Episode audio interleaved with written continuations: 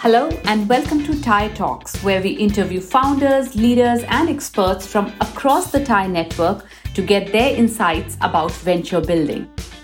My name is Ritu Herish. I'm a TiE member and founder of the Leadership Troubleshooter, and it's my pleasure to be your host for this episode. Months back, I had a conversation with my father, and um, he said to me, uh, he's 78, and uh, he said, You're doing fine in life. Have you become an angel investor yet? So, so the reason I tell you this that everybody who has money or spare money either is an angel investor or wants to become an angel investor. Right? But and which is good, which is good for the ecosystem. Uh, but what does it really mean to be an angel investor? And then what are the legalities behind it, right? Like a lot of us understand, oh, you invest money in this company, that's it. But what is the what is the documentation required? What are the legalities? And that's what we're going to discover today with, with Karun. Okay, so I'm really going to start, Karun, by first question. What are the documents one should look at when you are investing? Uh, thanks very much for having me over uh, today. I think from an angel investing perspective, uh, there are a number of documents that we look at from a legal perspective. Obviously, if you're a founder, uh, one of the first things that you want to make sure that uh, want to make sure is that all your uh, information, your confidential information, is actually protected. So you may have a non-disclosure agreement that you'll enter into with a potential investor to make sure that none of your proprietary knowledge or information is actually shared with anyone. Uh, obviously, the next one will be a term sheet. There are two types of term sheets. One is a long form term sheet or a short form term sheet. What's the purpose of having a term sheet? Uh, it's goal setting. It's to make sure that people understand, the investors understand, and you understand what exactly it is that you're signing up for. And these are these could be conceptual points that you discuss uh, in your term sheet. I'm a big fan of actually having a detailed long form term sheet from a founder's perspectives it puts their uh, they they pay a lot more attention to the deal that they're trying to strike with investors. But if time is short, then obviously you need something which is already preset. It's like a you know cut uh, cut and paste. I don't want to say, but because each deal is kind of unique, but you want it to be more or less set in the sort of format in the terms that you want to sort of agree to. The benefits of doing a term sheet is that you know you have exclusivity, you have a time period within which people can actually kick the tires of the company, understand whether you want to do this deal or not want to do the deal. Uh, and then you don't necessarily need to go out to multiple other partners or other parties to see whether you want to invest or not. Uh, you know, I have a follow up question, especially early stage investments, right? Um, how much due diligence does one need to do? That's a great question. Uh, it's a question that we get asked all the time. Um, you know, due diligence is like if you're buying a car, how do you understand whether a car is a good car, suits your purposes, has a great engine, or doesn't have a great engine, has the right sort of papers, etc.? So, similar to any sort of investment that you make, you need to look under the hood.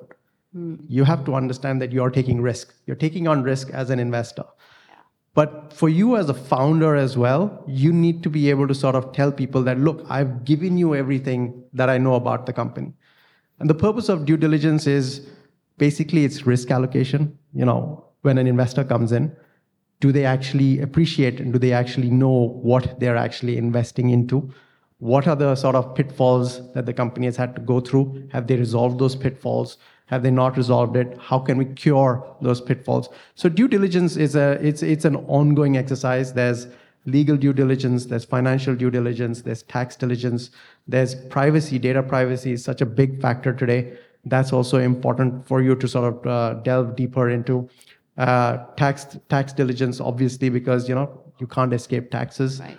Uh, so there's a number of areas that you need to do diligence on.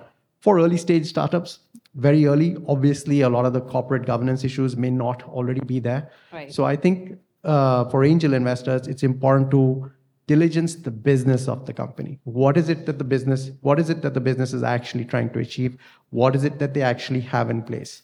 The rest of it obviously can come later yeah. as the company grows. It has more people that they can in, invest in, financial controllers, et cetera, et cetera. What about leadership due diligence? Do people really do any due diligence on leadership of the of the founder or of the or of the founding team? Like, to what extent do investors do that or should do that? Absolutely. I think this is, I mean, who are you really investing in?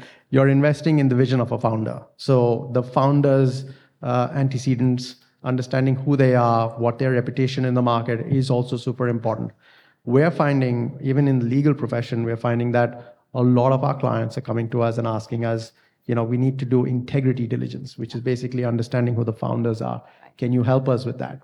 So I think from a founder's perspective, you have to adhere to certain norms, make sure that your reputation in the market is great. How you treat early stage investors, if you've done previous businesses, is also very important. And obviously, your peers, your network, your sort of where you worked before, all your sort of um, uh, experience, all of that will also come to light. So it's very, very important. I think you know, with early stage investing, it's the it's the person behind the company that you're investing in. So it's very important. I'm glad you said that because I was just reading some articles and there was a thing about that how we, uh, investors don't spend they don't say they didn't say they don't spend any but they don't spend enough time maybe right there's a lot of focus more on the excel spreadsheets the business model all of that but that part is probably now maybe the focus it's time where focus needs to shift when when they've seen so many companies fail on that aspect right so, so i'm glad you said that uh, I want to move on to my next question. What are the typical rights package that uh, you know from both sides, minority investors or angels, should look at, uh, but also from founders' perspective? Right. So, so the rights package is uh, a mixed bag depending on who is coming in at what point.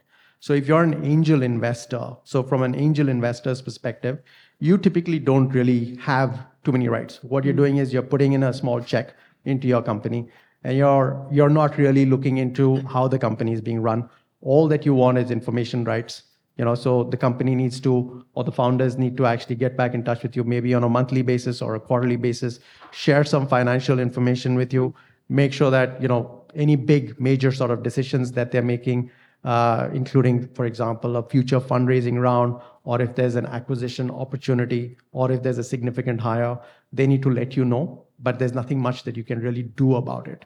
But if you're a late stage investor, obviously affirmative voting rights is super important. Hmm. The information that you have uh, with respect to the company, how uh, quickly do they actually send you all the information, financial information, primarily information with respect to customers, anything major that's happening with the company that's important.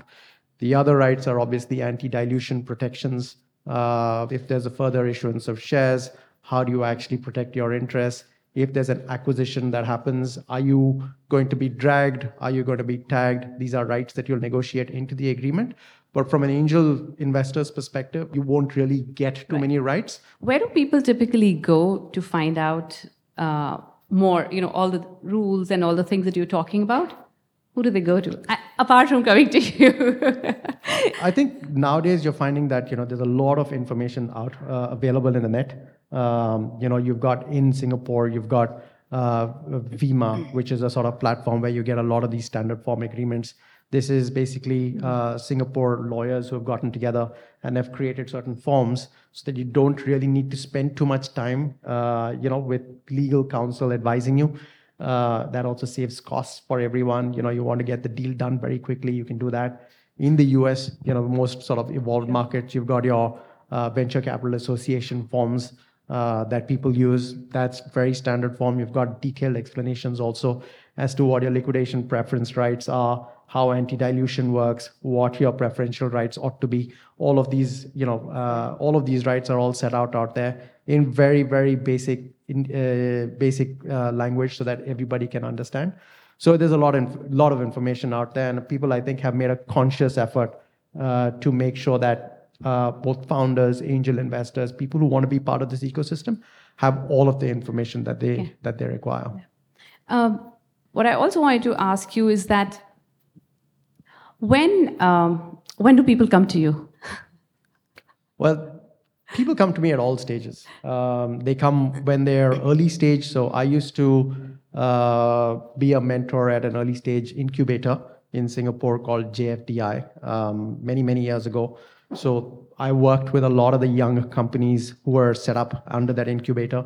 They came to me every time they had like a little, little bit of a legal issue on a licensing problem. They'd be like, do I need to get a license in order to, to undertake this business in this market? yes or no. And so I'd be able to help them with basic sort of legal advice. But of course, the details, the devil always lies in the details, right? So when you are entering into, say, your Series A agreements uh, and then later agreements, obviously that's when people uh, want to make sure that their rights are protected. Protected. Uh, for founders, for example, their uh, ESOPs, uh, people come and ask us questions as to how we need to structure these ESOPs when they are an acquisition target, uh, when somebody is actually contemplating acquiring one of these companies, then you know the founders want to make sure that their rights are protected. Because one of the things is that you know your Yeah. your obligations don't end upon you completing the deal Right. uh, and taking the money. There are still indemnity obligations which have a certain tail period, which you need to protect for. So, how does a lawyer who understands what investors or acquisition targets are looking for, how does a lawyer sort of address that? That's that's when you need someone who can help manage the deal. So, So, uh, Karun, I, would assume uh, that there probably the complexity is much more when there's cross-border transactions involved, right? Um, and I know we probably don't have so much time, but I would love to hear your thoughts on that. What no, does it absolutely. Yeah. Uh, cross border, if you're used to investing in a certain market, you expect that the legalities also should be the same in that particular market. That's not always the case. Uh, for example, Singapore is one of the easier jurisdictions for you to make investments in. You have your exit rights, which are more, you know, well set out. You know that if there's uh, something were to go wrong, your redressal mechanisms are more uh, the rule of law really applies, so you know exactly what the outcome will be. In certain other jurisdictions, it's not so clear cut. Uh, so you need to understand what those risks are when you invest, which is again goes back to my point on due diligence. Something that may be absolutely legit in a particular jurisdiction may not be legit in another jurisdiction. Data privacy, each jurisdiction has its own nuances, its own you know evolving area of law. Right. So as a result, you need to be you need to make sure that you've got the right experts for that particular jurisdiction Yeah. who'll be able to help. Um, so that's one of the sort of pitfalls. The other is movement of money. You know, Yeah. investing into a jurisdiction which has got capital controls, such as India, for example, has got various rules, regulations that you need to comply with. So debt, for example, as you as an investor putting debt into an Indian company, it may or may not fit in with what the external commercial borrowing guidelines are, which is you know India's Reserve Bank of India, the India's sort of central bank, uh, sets out where you can actually put debt. So all of these factors are issues that you need to consider. Make sure you've got the right advice uh, when you walk into any particular jurisdiction because it's a complex world out there. I can only imagine. Um, so, last question before we ask the audience for questions.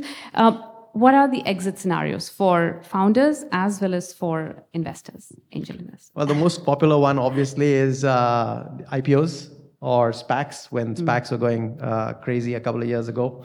Uh, the other is strategic sales. Obviously, you know, I gave an example of uh, an acquisition target coming and looking to acquire you. Founders exit, investors exit, everybody is happy, everybody walks away, you've got great money. Obviously, the IPO, the founders still want to be there. They still want to run the company. An IPO is a significant exit for them. Uh, listing on a stock exchange anywhere in the world is quite a significant event for founders and for the for the company as a whole. Uh, you know, any sort of acquisition that comes, uh, you know, even if you want to look to buy a minority stake, maybe it may trigger your tag along or drag along rights. So all of these things could get triggered. So these are your typical exit scenarios. These are the great exit scenarios. I don't want to talk about the downside exit scenarios Sure. because that's maybe for another time. Uh, but these are the sort of exits that you would be looking for in your agreements. Okay. Great. Thank you so much, Karun. Like, I'm, I don't understand the legalities, but I, I understood at least a bit of it today. I'm Thank glad- you. I hope so. Thank you. But you know, Um, if there's any questions, Yes. Any questions from the audience? I was having a, a dinner chat with someone who runs an angel network in India, and we were talking about how usually at the Series A stage, a lot of the initial angel investors, especially, get wiped out, right? Um, and there were there were sort of two arguments largely on the table, which is one is they have taken the risk to invest so early on, and so you're expecting an amazing multiple, right? That's one perspective. The other perspective is when a Series A investor comes on board, at that stage, you want advice on growing and scaling and the value of that angel investor isn't as great, right? And so I just want to know what your perspective is between these two, and uh, what have you seen uh, is is better for startups as as a founder? I'm asking.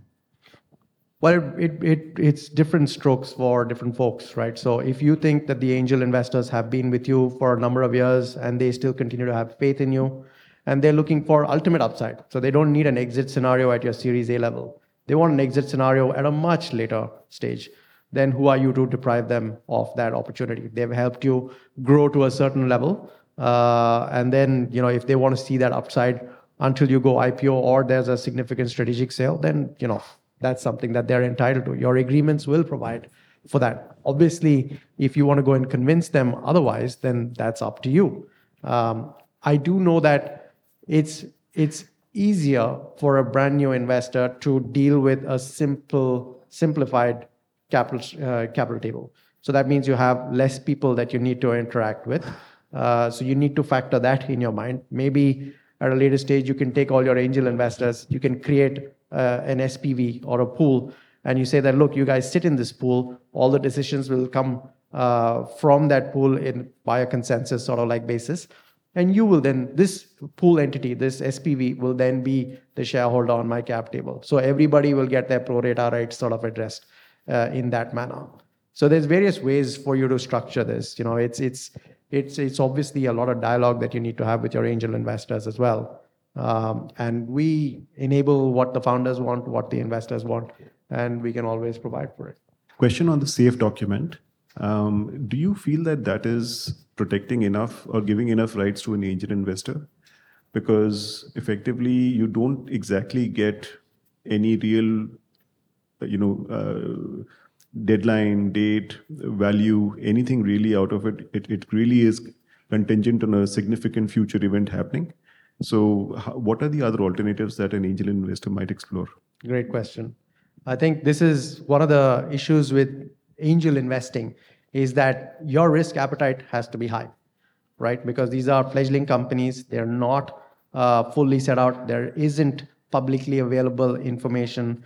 You probably aren't even doing any diligence on these companies. You've met the founder, the founder comes and tells you, look, I've got this great company. Uh, I think it's going to go great guns. You will make a significant amount of investment. And you're like convinced. You have one, two, three, four, whatever, even 10 meetings, right? It's, uh, and then you say, right, you know what? I'm comfortable when you put in money as an angel investor, you have to be able to walk away from that money also, right? That said, your SAFE agreement always has a maturity date. It says that you know it's basically it's basically a debt which converts into equity at a future event, right? You will have an interest co- component in your SAFE uh, agreement, and you will also have a maturity date in your SAFE agreement. The maturity date will be like you know if you have not been able to undertake this future fundraising event by a certain period of time, then I should be entitled to get my money back, right? With interest. That's what the agreements provide for. Now, whether you as an investor can go and enforce on that, right, is a different question. Because by this point, the company's probably run out of funds. They don't really have any money. There's no personal liability that's been imposed on the founders themselves. So your risk appetite, like I said, needs to be super high for you to be able to take that hit. Thank you so much for staying till the end. If you really like this episode, here are a few ways that you can help us and yourself. Subscribe to the show so you never miss another episode. Click through to the show notes to catch up on details you might have missed. Like or rate the episode and leave us a good review so others can find us. Share this episode or some highlights with a couple of people like you so they can benefit from all this great information. And lastly, share your takeaways on LinkedIn or Instagram so others like you can discover the show. Tag us so we can give you a shout out too. Thank you so much.